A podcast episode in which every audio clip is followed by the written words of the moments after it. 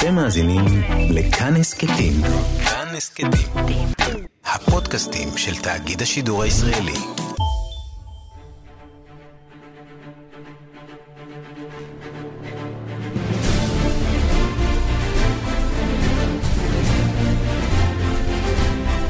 לאורך ההיסטוריה היו הרבה נשים שתפקדו כשודדות ים, פיראטיות.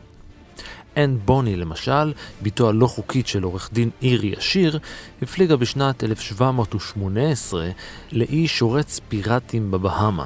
שם היא נטשה את בעלה ונפלה בקסמו של שודד ים ראוותני. מאוחר יותר היא התחברה עם שודדת הים מרי ריד, והשתיים הובילו פשיטות נגד סירות דייגים וסוחרים. כשנתפסו ונגזר עליהן למות, הן שוחררו כיוון שהתברר כי היו בהיריון. לפחות זה הסיפור. גרייס אומאלי הובילה צי של 20 ספינות שעמד בעוצמתה של המלוכה הבריטית. לפי סיפור אחד, היא נלחמה בים רק יום אחד אחרי שילדה. רייצ'ל וול הייתה אחת הנשים האמריקאיות הראשונות והיחידות שניסו את כוחן בפיראטיות. היא הייתה מפתה ספינות כדי שיבואו לסייע לה בלב ים, וכאשר התקרבו המחלצים התמימים, הם נשדדו ונרצחו. אבל מכל הנשים הפיראטיות, רק אחת עולה על כולן. צי ימי אדיר בחוזקו, שלא רק נלחם בחילות הים של סין ושל פורטוגל, ולא רק שהוא ניצח אותם, הוא הונהג בידי אישה. פרוצה שהפכה לשודדת הים החזקה ביותר בהיסטוריה.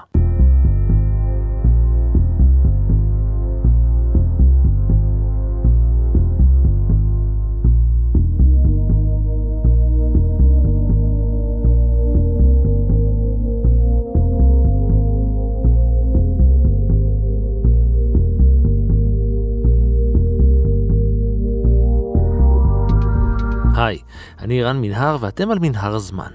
מדי פרק אנחנו מספרים לכם על מקרה שקרה בעבר מזווית שכנראה עוד לא הכרתם. העונה הזאת של מנהר הזמן מורכבת כולה מסיפורים שאתם, המאזינים, שלחתם. הרעיון לפרק הזה הגיע אלינו שוב מליאור אורשטר.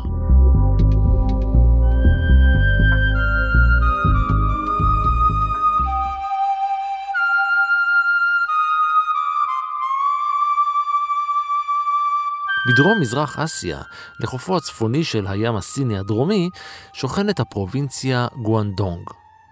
מחוז החוף הזה הוא המאוכלס ביותר בסין, ומשמש ביתם של כמעט 120 מיליון איש. מאז הוקם ונקבע המחוז בסין בשנת 226, הוא נחשב לרחב וגדול במיוחד. בסינית יש לזה מילה, גואנג. אבל השם של המחוז, גואנדונג, לא נבע מזה.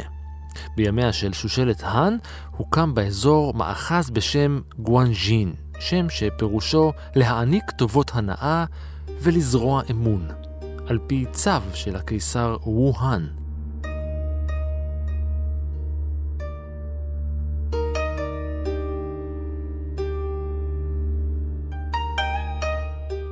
אז ההיסטוריה השושלתית של סין היא כנראה הדבר הכי ברור כשמדברים על ההיסטוריה הסינית? זהו נועם בקנר, חוקר ומדריך טיולים שמתגורר בדרך כלל בסין.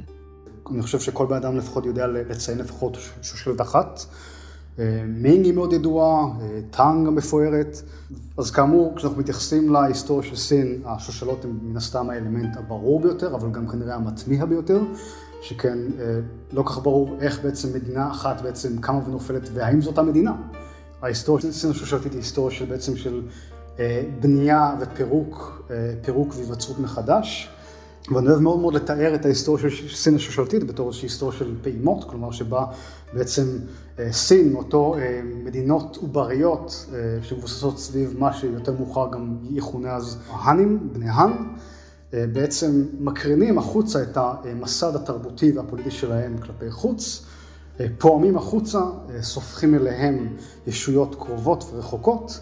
מסיבות כלשהן הישויות האלה קורסות וקמות מחדש. קלישה מאוד ידועה מההיסטוריוגרפיה הסינית בעצם גורסת כי האימפריה, כלומר סין, אה, אוחדה לפני זמן רב, נועדה להתפרק, התפרקה לפני זמן רב, נועדה להתאחד, כלומר איזושהי מודעות של הסינים עצמם כלפי היכולת הזאת של המדינה הסינית על גלגוליה השונים להתפרק ולהתאחד מחדש. הסינים, ואנחנו יודעים כבר, אה, יודעים גם היום, הם מומחים גדולים מאוד ביצירת מדינות, יצירת ממשלות, יצירת בירוקרטיה, וכשזה מעוגן בשם ערכי יסוד חברתיים כתוצאה מהתורה הקונפוציאנית שבעצם מבחרת אה, סדר, היררכיה, יותר מאוחר גם שושלת האן, השושלת השנייה במספר, זה גם מעוגן מאוד באיזושהי קורלציה מאוד מאוד ישירה בין הסדר הקיסרי עצמו, הסדר הבירוקרטי עצמו, לבין הסדר הקוסמי, כלומר שהדמיין שבו בעצם הכנסת הישראלית בעצם מגלמת איזשהו סדר אה, דתי. כך שבעצם המדינה הסינית, בגלל המורכבות שלה, בגלל הגודל שלה, בגלל העובדה שקשה באופן טבעי לכל מדינה לקיים איזשהו מנגנון יציב מספיק לאורך זמן ארוך, מדינה שחולשת לפחות בתקופה המאוחרת על אה, אזורי אקלים מגוונים מערבה ועד מדבר ומג'ונגל טרופי ועד רמת ההימאליה, אה, מתקשה לשמור על הלכידות שלה, מתקשה לשמור על המנגנונים שלה בצורה בריאה. כך שהמתח הזה בין בעצם בין אה, שטח גיאוגרפי אדיר, מנגנון פקידותי מבוסס, ובין אה, לכידות חברתית, בעצם בסופו של דבר כל פעם מביא ליצירה של מדינה מאורגנת, ריכוזית, אבל גם מביא אותה לברכיים כל פעם מחדש, עד צמיחתו של מוקד כוח חדש. מאז המאה ה-16 טיפחה גואנדונג קשרים מסחריים נרחבים עם שאר העולם. סוחרים אירופים, בעיקר פורטוגזים ובריטים, הגיעו צפונה דרך מיצרי מלאקה וים סין הדרומי. בשנת 1775 נולדה למשפחת שי במחוז גואנדונג ילדה. הם קראו לה יאנג, וכיוון שהמשפחה קודמת לכל באסיה, שם המשפחה הלך לפניה, ומאז היא נודעה בשם שי יאנג. במהלך החיים שלה היא עוד תחליף את שמה כמה וכמה פעמים, אבל בינתיים היא הייתה ילדה. ומה עושה ילדה קטנה בסוף המאה ה-18 בסין? כמו בכל מקום וכל תקופה בעולם בעצם זה מאוד מאוד תלוי מי אתה ומה אתה. סין של המאה ה-18, כמו למעשה רוב ההיסטוריה הסינית, אה, היא חברה מרובדת, כשהיא בעצם בעלת ארבע מעמדות, כשיש את המעמד העליון, מעמד הסוחרים, מעמד האיכרים ומעמד אה, בעלי המלאכה. אה, כשבאופן קצת אה, אולי לא אינטואיטיבי, בעצם מעמד האיכרים הוא המעמד השני חשיבותו בהיררכיה, ומעמד הסוחרים הוא הכי נחות, פשוט כי הם נתפסים בעצם כמעין טפילים על החברה. אה, ובהקשר הזה, מאוד מאוד מאוד כאמור תלוי מי אתה ומאיפה אתה מגיע. ככלל אפשר להגיד שהאידיאל הסיני לכל בעל בית, לא משנה אם הוא בעל בית עני או עשיר, בעצם לשלוח את הצאצא, אם הוא זכר, חשוב לסייג, לשלוח אותו בעצם לאיזשהו גוף חינוכי, בית ספר, אקדמיה, שבסופו של דבר אה, יכשיר אותו לעמדה של להגיע ולהיבחן בבחינות הקיסריות, הבחינות שבעצם אה, יאפשרו את שער הכניסה למשרה ציבורית, משרה פקידותית, אה, או בפרובינציה או אפילו בבירה, בירה הייתה אז בייג'ינג, וזה האידיאל בגדול. עכשיו מן הסתם, וזה חלק מהיופי של החברה הסינית, חושב, למעשה משלב די מוקדם של ההיסטוריה שלה, שבה בעצם הערכים הקונפוציאניים, ערכי הלימוד, בעצם לכאורה בונים חברה שהיא חברה שמבוססת על סגולה. אה, כלומר שבעצם אדם נבחן אה, על פי הסגולות שלו בתור אדם, והיכולת שלו להתקדם במארג החברתי בעצם תלוי מאוד ביכולות האלה. מכאן שבמישור החברתי, היכולת של אדם בעצם לעבור אפילו תיאורטית ממעמד של עיקר נחות להיות שר בכיר בממשלה, הוא אפשרות נתונה ושרירה וריאלית לחלוטין.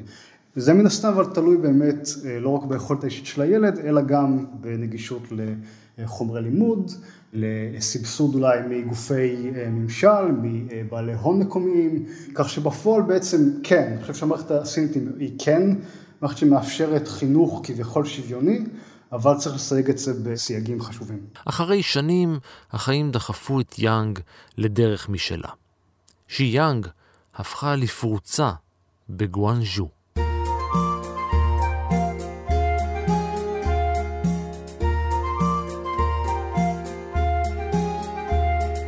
שימשה כמדם בבית בושת צף, והייתה ידועה כשינג האנג קו.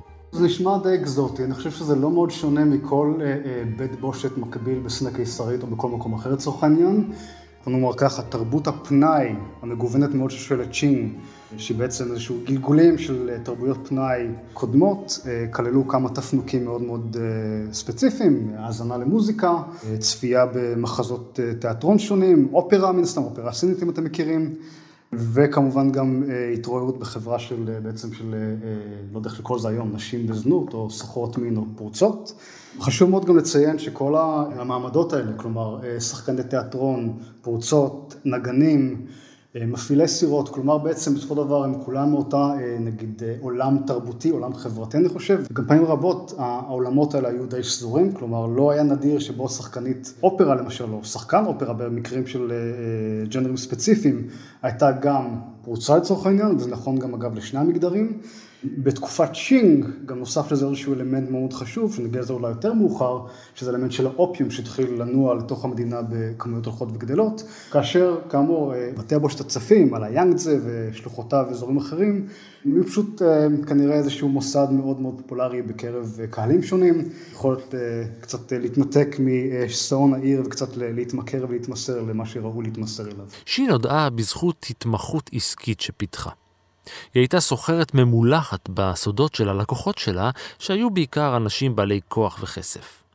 במסגרת העבודה שלה, שהיא פגשה הרבה מאוד לקוחות מפוקפקים, וכיוון שעבדה בבית בושת על המים, עיקר הלקוחות שלה היו שודדי ים, פיראטים.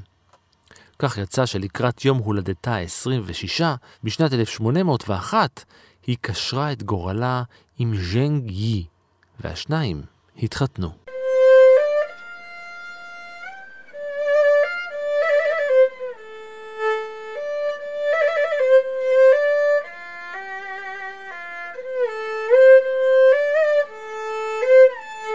צ'נג היא, שנודע בעיקר בשם צ'נג יוד או צ'נג הראשון, בכלל נולד בשם ז'נג ונשיין. כמו שי, גם הוא נולד במחוז גואנדונג, והיה מבוגר משי בערך בעשר שנים. המשפחה שלו הייתה משפחה של פיראטים במשך דורות על גבי דורות, עוד מהמאה ה-17. הוא היה חלק מרכזי בהוצאה לפועל של תוכניות ממשלתיות להתערבות בשלטון בווייטנאם. צ'נג עצמו נהג לגייס לשורותיו פיראטים צעירים. כך היה ב-1798, אז הוא חטף נער בן 15, בן של אחד הדייגים המקומיים, ושינה את כל מסלול חייו כשהפך אותו לשודד ים. הכישרון הטבעי של אותו נער, צ'ונג פו, עזר לו להסתגל היטב לקריירה החדשה והלא מתוכננת שלו, והוא עלה במהירות בסולם הדרגות. בשנת 1801, כאמור, הציע צ'נג נישואין למדאם שי. הרעיון שלו להצעה היה איחוד של שניים מהמוחות התככניים ביותר במחוז. הרעיון שלה להסכים להצעה היה 50-50. חוזה חתום ורשמי המעניק לה 50% מהשליטה בעסק הפיראטי של בעלה.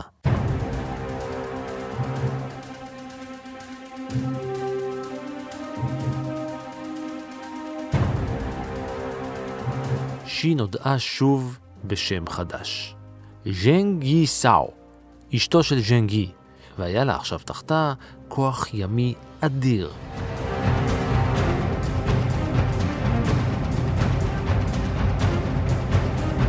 באמצעות כוחו הפוליטי הגדול, ז'נג יי איחד את קבוצות הפיראטים הקנטונזים באזור ובנה לו קואליציה של שודדי ים. תוך שלוש שנים, בשנת 1804, לבני הזוג היה כוח אדיר, אחד מציי הפיראטים החזקים ביותר בסין כולה. 70 אלף איש ו-400 ספינות.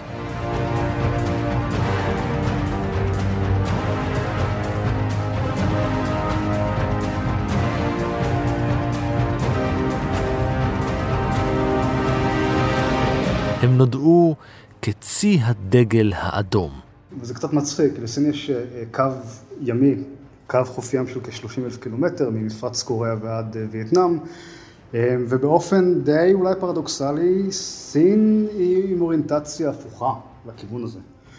כלומר סין, וזה דיברנו קודם על היסטוריה שושלתית של סין, פניה כנראה לצפון ולמערב, משם הגיעו היסטורית כאמור האיומים הגדולים של סין, גם גלי הפלישות הגדולים אל סין הגיעו מהכיוונים האלה, מפנימה של אסיה, ממרכז אסיה, ולכן קו הים הארוך של סין, אם בגלל אולי הגיאוגרפיה והגיאופוליטיקה הייחודית של האזור, ואם מסיבות אחרות די משני בראייה הסינית, דבר שיותר מאוחר גם, כפי שנראה, גם יהיה קצת באור של סין, ואפילו נתפס בתור איזשהו איום, לא קיים, אלא, אלא קו החוף עצמו, ולכן אה, אנחנו רואים כבר בתקופת שושלת מינג, ואולי אפילו ביתר שאת בתקופת שושלת צ'ינג, אנחנו רואים בעצם אפילו יחס מאוד מאוד שלילי, אה, באופן שהביא לא רק בעצם על, על איסור מוחלט על, אה, על סחר, אלא גם ממש על, על השמדה שיטתית של אזורי החוף.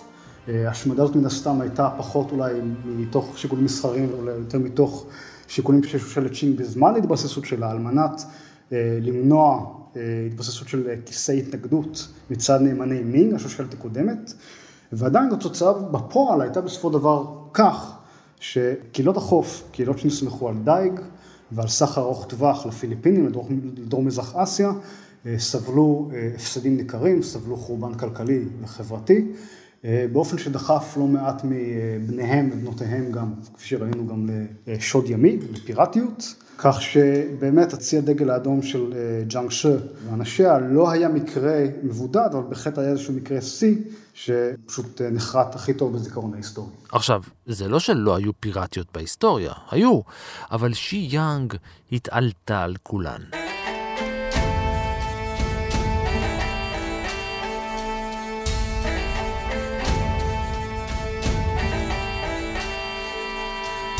בני הזוג ששלטו על אימפריית שודדי ים אימצו את צ'ונג פו כבן החוקי לכל דבר ועניין. הוא היה היורש החוקי שלהם. בנוסף לפה הביאו השניים שני בנים משותפים לעולם.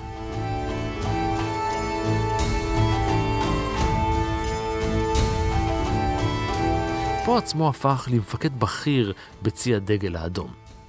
יחד עם סגנו, קאי צ'ין, הם הזרימו נשק לספינות הלוחמים. אשתו של קייצ'ין הייתה דוברת אנגלית ומומחית בכלי נשק מערביים, והקשרים החזקים שלהם עם סוחרי נשק מהמערב חיזקו גם הם את צי הדגל האדום.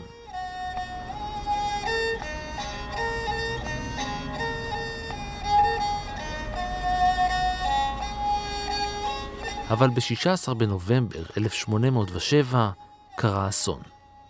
לאחר הפלגה לווייטנאם, כשהוא עדיין על סיפון ספינתו, היכה טייפון באזור, וז'נג יי לא שרד את הסופה. הוא הסתלק מהזירה בגיל 39.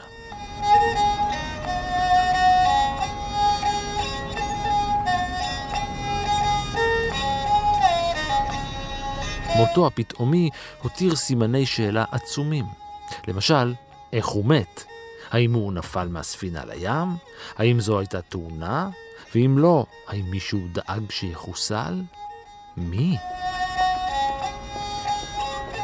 כמובן שהאצבעות הופנו מיד אל היורשים המיידיים, בנו המאומץ ואשתו, שעכשיו זכתה לכינוי חדש, ז'נג שי, אלמנתו של ז'נג. ואת האמת, האצבעות הופנו אליהן לא בלי סיבה.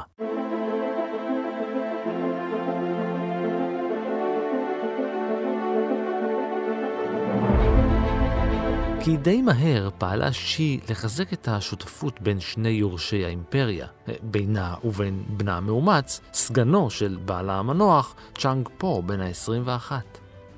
הן רתמו את נאמנותם של מפקדי הצי השונים, כולם ממשפחתו של ז'אנג יי, השם ייקום דמו, כשפו הוביל את לוחמיו בפשיטות, שי התמקדה בצד העסקי של הארגון שלהם. היא פיתחה אסטרטגיות צבאיות ותוכניות להגדלת הארגון שלהם למשהו יותר גדול מעוד ארגון של שודדים. פה פיקד על הצי, עכשיו עם 600 ספינות, לאורך קו החוף של גואנדונג. על היבשה שלטה שושלת צ'ינג.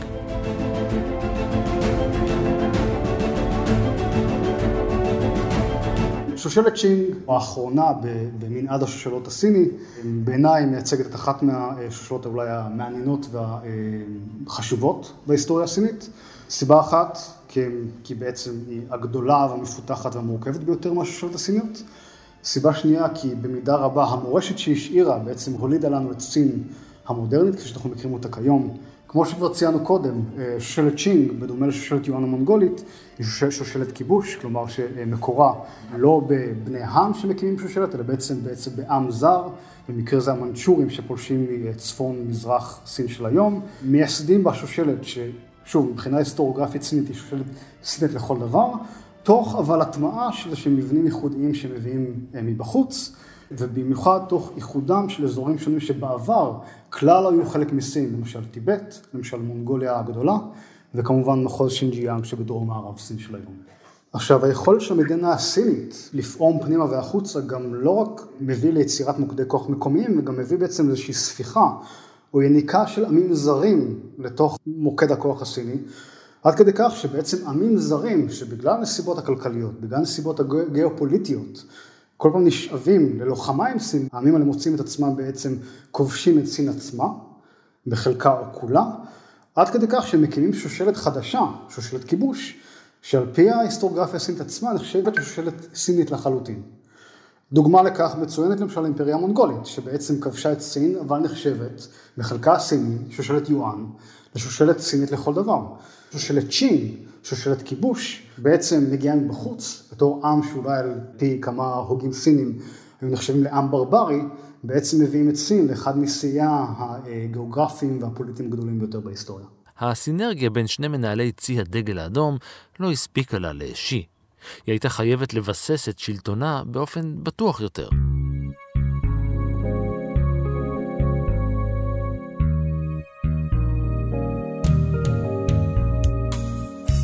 צ'יק צ'אק, תוך שבועות בודדים, השניים הפכו לזוג מאהבים.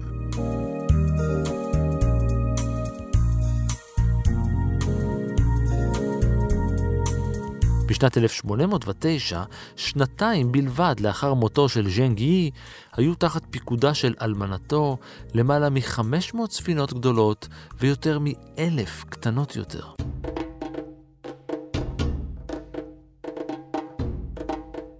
והיא הייתה מבריקה.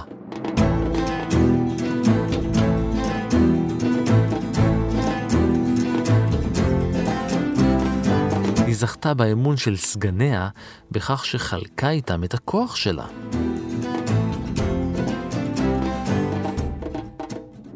ארגון הפיראטים, הצי שלה, פשט על כפרים ומחנות לאורך החוף, על ספינות בלב הים ועל עיירות על גדות נהרות. בכל מקום הם דרשו תשלום, protection, והם לא היו נחמדים.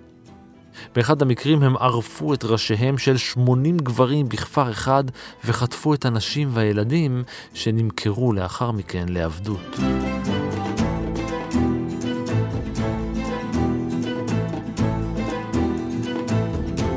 שמם של הפיראטים מצי הדגל האדום נישא על שפתותיהם של כולם. של כולם, כולל במסדרונות השלטון הקיסרי.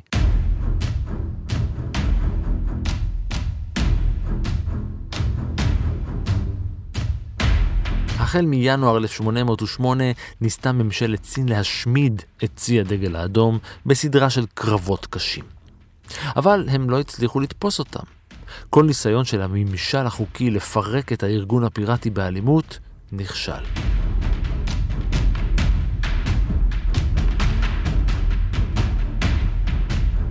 כפי שציינו קודם, צ'ינג, בדומה לה לשושלת מינג, נקטה ביחס אה, שלילי למדי לגבי קו החוף של עצמה, באופן שגרם לא רק אה, להזנחה של קו החוף עצמו, אלא גם של המערך הימי כולו, לאתגרי המאה ה-19, ואני חושב שזה גם אתגרים שהם חורגים בהרבה, גם מבחינת הגודל וגם מבחינת ההשלכות. על המשבר של הפיראטים בים סין הדרומי, הם מגיעים באיזה מצב מוחלש למדי, כלומר בעמדה שבה הצי הקיסרי, והיה כזה, כן, אבל הוא היה מורכב כנראה מצוותים לא מיומנים, מציוד מיושן וגם ממחסור מחסור כרוני אה, במימון, באופן שבעצם מביא לחולשה עד כדי כך שהם בעצם לא מצליחים להגן על קו החוף של עצמם.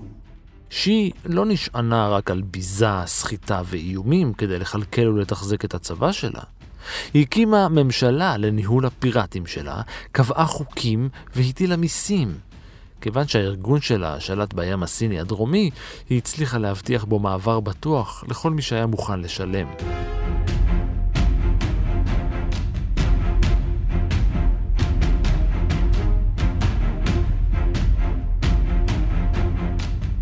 על מנת לנהל את עשרות אלפי הפושעים שלה ולגרום לכולם לעשות את מה שהיא אמרה, שהיא ייסדה מערכת חוקים קפדנית. מאוד קפדנית. הכלל הראשון היה שפיראט שלא ממלא את אחד החוקים, או שאם רק נראה לה לשי שהוא עובר על אחד החוקים, פיראט כזה היה מאבד את ראשו וגופתו הייתה מושלכת לים.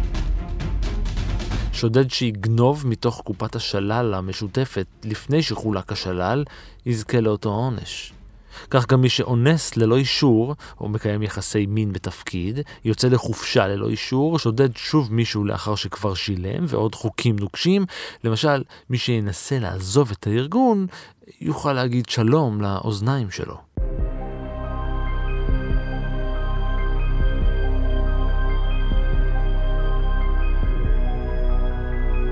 במשך שנים צי הדגל האדום תחת שלטונה של שי היה בלתי מנוצח. לא הבריטים, לא הפורטוגלים, לא הסינים עצמם, אף אחד לא הצליח להביס אותם. אבל בסוף שנת 1809, אלת המזל ירדה מהסיפון.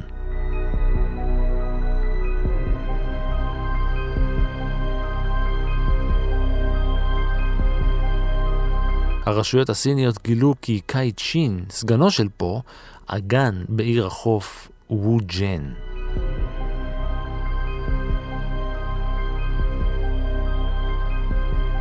הם איגפו אותו, כיתרו אותו ולכדו אותו בנמל. ואז הם תקפו.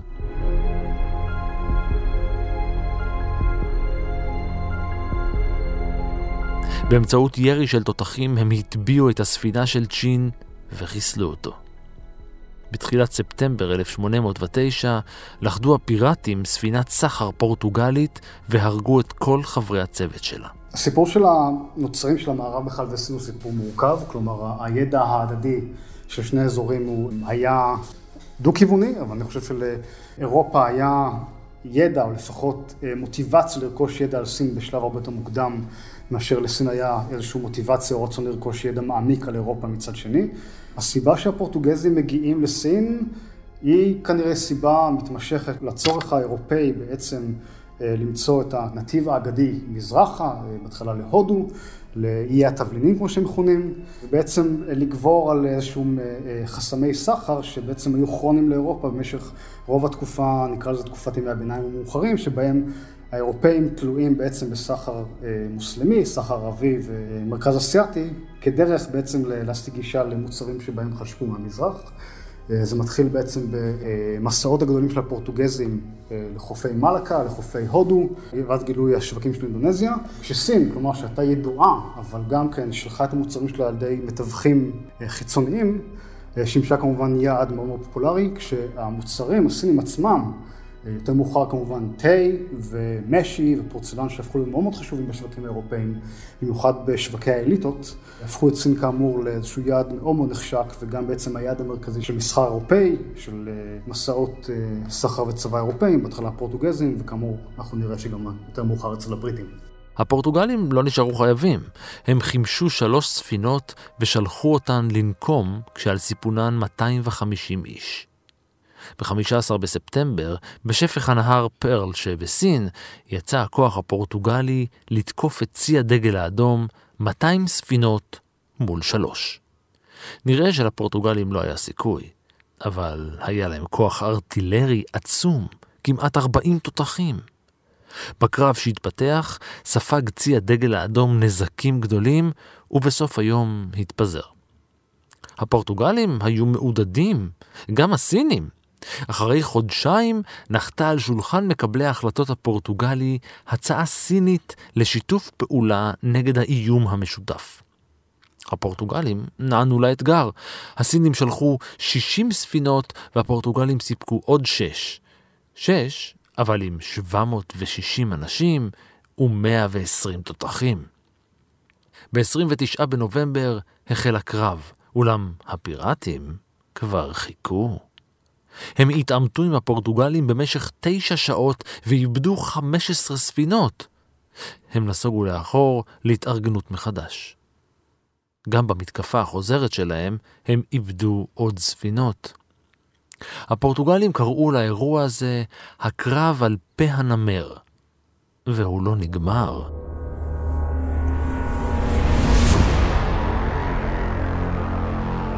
ב-11 בדצמבר, על פי בקשתו של צ'ונג פו, יצאו הפורטוגלים לקרב נוסף מול צי הדגל האדום.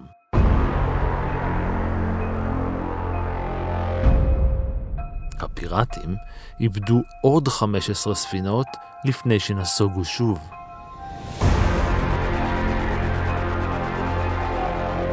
כך היה גם במתקפות נוספות בשלושה ובארבעה בינואר 1810.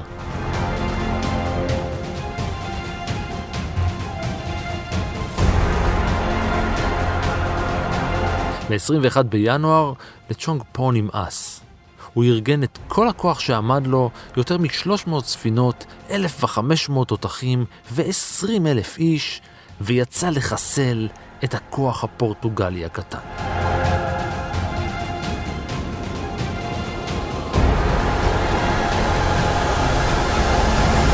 אבל הצי הגדול מדי לא הצליח לבצע תמרונים סביב הצי הקטן. הספינות כל הזמן חסמו זו את קו האש של זו, הניווט היה מורכב וקשה. לעומת זאת, הפורטוגלים קיבלו מטווח במתנה. הם ירו על ריכוז הספינות, הטביעו אותן, ושאר הצי התפזר. רוב הפיראטים ברחו לנהר היאנג סאן. הפורטוגלים חסמו את היציאה ולכדו את הצי בתוכו. בלית ברירה, הם נכנעו. תנאי הכניעה כללו חנינה. מתוך 17,318 הפיראטים, 60 יגורשו, 151 יוגלו ו-126 יוצאו להורג. כל השאר יוותרו על הנשק שלהם. אבל שי דחתה את התנאים. מאוחר יותר היא הופיעה במפתיע בביתו של המושל הכללי של המחוז בכוונה לערוך הסכם שלום עם תנאים משופרים. לפי העסקה שלה, הצי יתפרק, הם יוותרו על רוב ספינותיהם, ובתמורה כמעט כולם יקבלו חנינה, ויתאפשר להם לשמור על כל שלל שבזזו בתקופת הפיראטיות שלהם. וכן, 126 יוצאו להורג, ו-250 יקבלו עונש כזה או אחר על פשעיהם, אבל כל השאר יהיו חופשיים. במסגרת ההסכם, כל מי שרצה בכך היה רשאי להצטרף לצבא הקיסר. זה בדיוק מה שעשה מספר 2 של שי, צ'ונג פו. הוא הפך לקפטן בצי גואנדונג של צ'ינג ופיקד על 20 ספינות.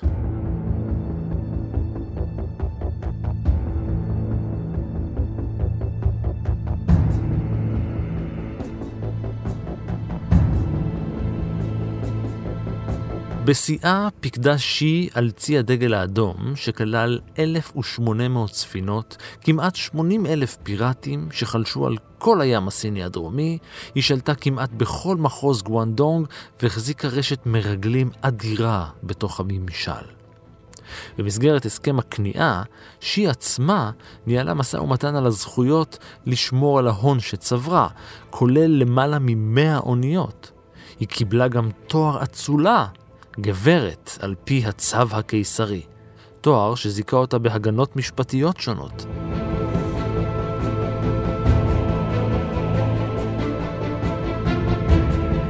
לאחר מכן פרשה בגיל 35 ופתחה בית הימורים, שהיה גם בית בושת, אותו ניהלה עד יומה האחרון. מאוחר יותר התחתנה עם צ'ונג פו, בנה המאומץ, להזכירכם, ובשנת 1813 ילדה את בנו, ואז את בתו. קודם כל בסין לא היה חוק שאוסר על אלמנות להינשא. מה שכן היה, זה בעצם היה קודם כל לחץ חברתי חזק מאוד אה, למנוע זאת, וגם עידוד מצד השלטונות ללכת בכיוון הדומה. צריך להבין שבתקופת שושלת סונג, נגיד סביב שנות אלף לספירה, בעקבות חולשת השושלת, בעקבות כניסת אה, שתי שושלות אחת אחרי השנייה למרחב הסיני, שבעצם נוגסות שוב ושוב אה, חלקים מתוך אה, שטחים ההיסטוריים שלה. בעקבות זה, אה, המשכילים הקונפונציאנים ערכו איזשהו, לא יודע אם לקרוא לזה רוויזיה, או איזשהו פיתוח נוסף, מה שמכונה במחקר נאו-קונפוציאניזם, שבעצם גרס, אם יש איזושהי ירידה בכוחנו כמדינה, יש כנראה ירידה בכוחנו המוסרי, בערכים שלנו עצמנו, ולכן יש אולי אפילו להעמיק ולחפור ולחקור באמת הקונפוציאנית ואפילו להחדיר אותה אפילו יותר עמוק פנימה, לתוך הכפר, לתוך הבית ולתוך מוסד המשפחה עצמה. חלק מהטעמי לוואי של התהליך הזה היה שבעצם אנשים עצמם נפגעו, אנשים בחברה ההאנית מלכתחילה מעמדם היה פחות יותר, תחת הגל החדש של הנאו-קונפוציוניזם, מעמדם אפילו חווה נסיגה נוספת, עד כדי כך שכל מיני דברים שאנחנו מכירים היום מההיסטוריה הסינית, כמו של כריכת הרגליים הנוראית, שבעצם נועדה להטיל מום בנשים בשביל להגביל אותם למרחב הביתי. היו לו בעצם חקיקה תומכת, כמו עניין של אה, הגבלת אה, ירושה וחוסר יכולת של האלמנה בעצם לקחת מחדש ירושה שהיא זכאית לה ולקחת אותה חזרה לבית הוריה, אבל כאמור לא היה פה חוק, היה פה איזושהי המלצה, או פשוט עידוד מצד השלטונות. כאמור, כל זה יצר איזושהי סיטואציה שבעצם מקשה על נשים ועל אלמנות בפרט את החיים באופן כללי, אני חושב, ואת מקומן במרחב הציבורי. המקרה של ג'אנג שו גם ככה הגיע משולי החברה. כלומר, פרוצות, מובילי מעברות, שחקנים, מוזיקאים, אה, אנשי ארגוני שוליים, כל אלה גם ככה מן הסתם הייתה להם גישה פחותה אה, למעמד העילית הסיני, מעמד אה, גישה פחותה לשורות הבירוקרטיה. אני מאמין שגם ככה, גם היה להם איזושהי אה, קריצה בכיוון, גם ככה זה כנראה פחות היה להם חשוב ליישם את העקרונות האלה בחיי היום-יום. דבר שני, צריך להזכיר שג'אנג ש במקור כנראה היה לה אה, קשרים משפחתיים או קהילתיים, אה, למה שנקרא אנשי הסירות, מה שנקרא בסינית שאנג שוורן, כלומר אנשים מהצפים על המים, שאצלם זה מעין בעצם תרבות שוליים, עם בני האן, אבל עם טיפה קצת שונים. אה, מעמד הירושה אצלם הוא שונה, מעמד הנשים קצת, כן, חברה ניידת, חברה מאוד מאוד מסחרית, חברה מאוד מאוד, שחייבת להיות מאוד מאוד מאוד גמישה. אה, מעמד הנשים אצלם היה כנראה יותר מפותח או יותר אה, נורמלי בקנה מידה שלנו, מה שאפשר כנראה לג'אנג שה לא רק לא להתרשם, לא ליישם את, בעצם את, את ערכי הקונפוציאניזם המסורתיים של שושלת צ'ינג, אלא בכלל להתעלם מהם באופן כללי. בשנת 1822 נהרג פה במהלך שירותו בן פחות מ-40. שי עברה למקאו יחד עם בני משפחתה ועסקיה, שם השתמשה באוניות שלה לטובת שינוע וסחר במלח. נוסף על כל זאת, היא שימשה כיועצת למי שעמד בראש המדינה, לינזה שו, במהלך המלחמה בבריטים בשנת 1839, מלחמת האופיום הראשונה. אני לא חושב שיש נושא מההיסטוריה של שושלת מפוארת בת 300 שנים, שיותר עדיין בוער בצורה אומנם לטנטית, אבל עדיין בוער מאוד בעצמות אה, המחשבה הסינית של היום. שכן הסיפור של האופיום הוא כנראה גם במידה רבה סיפור הולדתה של סין המודרנית, ואילולי אה, השרף החינני הזה כנראה שסין המודרנית והעולם כולו כנראה נראים אחרת היום. עכשיו, החיבור בין סין לאופיום הוא חיבור סך הכל די עתיק. אה, בניגוד למה שנהוג לחשוב, זה לא שהבריטים פשוט אה, זרקו את האופיום לתוך אה, החצרות הסיניות והם פשוט שתו אותו בהתלהבות בלי שום הכנה מוקדמת. לאופיום יש סיפור מאוד מאוד ארוך בסין, זמן כלשהו, כנראה בתקופות של שלט מינג, עם תחילה של זלגה של אופיום, מדינות שכנות לסין, מהקרבה המיידית שלה מתחילות לשלוח מתנות לחצר הקיסרית בעצם כאיזשהו פסאדה דיפלומטית לסחר פר אקסלנס. שושלת מתחילה לקבל משלוחים אה, די ניכרים של אופיום, בעיקר מדרום מזרח אסיה, באופן שבעצם מאפשר לאופיום להפוך בעצם לסם מקובל מאוד ברחבי האליטה הסינית, אה, בקרב סריסים, בקרב אה, פילגשים, בקרב הקיסרים עצמם. וכל זה טוב ויפה, כלומר כל עוד בעצם, לא טוב ויפה, אבל כל עוד בעצם, כמו כל דבר טוב, ברגע שזה אה, זולג בעצם מהאליטה, שבה זה נחשב לבעל אה, יוקרה ובעל איכויות מיוחדות, בעצם ברגע שזה זולג בעצם להמוני העם, זה הופך למשהו וולגרי ואפילו מסוכן. אה, במקרה של הבריטים, אני מניח שמה שקרה זה שהם פשוט, פשוט שהם איתרו איזשהו פתח למדיניות הסחר הנוקשה של הסינים, שבעצם לא רצו כלום מהמערב חוץ מכסף, כלומר המתכת כסף. הבריטים היו חייבים למצוא איזשהו מוצר שכנראה כן איכשהו מדבר לסינים, והם עלו על האופיום בתור איזשהו מוצר שיש לו כנראה שוק, ומתחילים להציף בהדרגה, אבל בהתמדה גוברת, את השווקים הסינים באופיום זול שמקורו בעיקר בבנגל, אבל לא רק. אולי זה היה הימור, אבל זה מאוד מאוד הצליח, ובסופו דבר האופיום תופס בסין חזק מאוד, ויצרו משבר, משבר כלכלי, משבר חברתי. מן הסתם הסינים בתור אה, ממשלה ריבונית, בתור ממשלה מאורגנת, כשמתעוררים מספיק בשביל באמת לנסות ולעצור את הסחר הבריטי, הם כבר נתקלים באויב שהם לא היו מוכנים לו, אה, אויב שכפי שכבר ראינו, בגלל האוריינטציה הצפון מערבית של סין, כלומר כלפי שטחי פנים אסיה, הם לא זיהו בזמן ולא הכירו באיזשהו אויב חדש ורב עוצמה שמתעורר ומגיע מכיוון החוף. הם כנראה התעוררו מאוחר מדי ולאט מדי לאיזושהי מציאות גלובלית ומקומית בעקבות כך, שהם לא הכירו ולא היו מוכנים אליה, ועוררו את חמתה של האימפריה הבריטית, וכפי שנראה גם הובילה למלחמת האופים הראשונה. בשנת 1844, כשהיא מוקפת בבני משפחה במקאו, נפרדה שי מהעולם בגיל 69.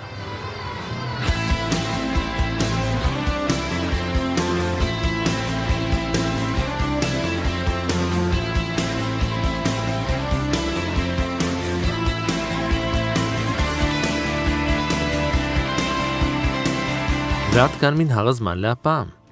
תודה לנועם בקנר, תודה גם לאור מנהר שפשט על ההפקה, ולאייל שינדלר שפיקד על העריכה. תודה גם לליאור אורשטר על הרעיון לפרק. גם אתם מוזמנים להמשיך ולשלוח לנו רעיונות לפרקים, אתם מוזמנים גם להמשיך ולעקוב אחריי ברשתות החברתיות, בפייסבוק ובטוויטר, להגיב, להעיר, ובעיקר להתחבר. עוד סיפורים מההיסטוריה ופרקים אחרים של מנהר הזמן מחכים לכם כל העת באתר שלנו, באפליקציה כאן, בכל יישומון הסכתים אחר וגם בספוטיפיי.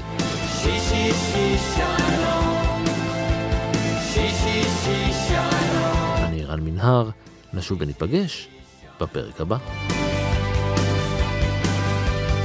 שיר, שיר, שיר,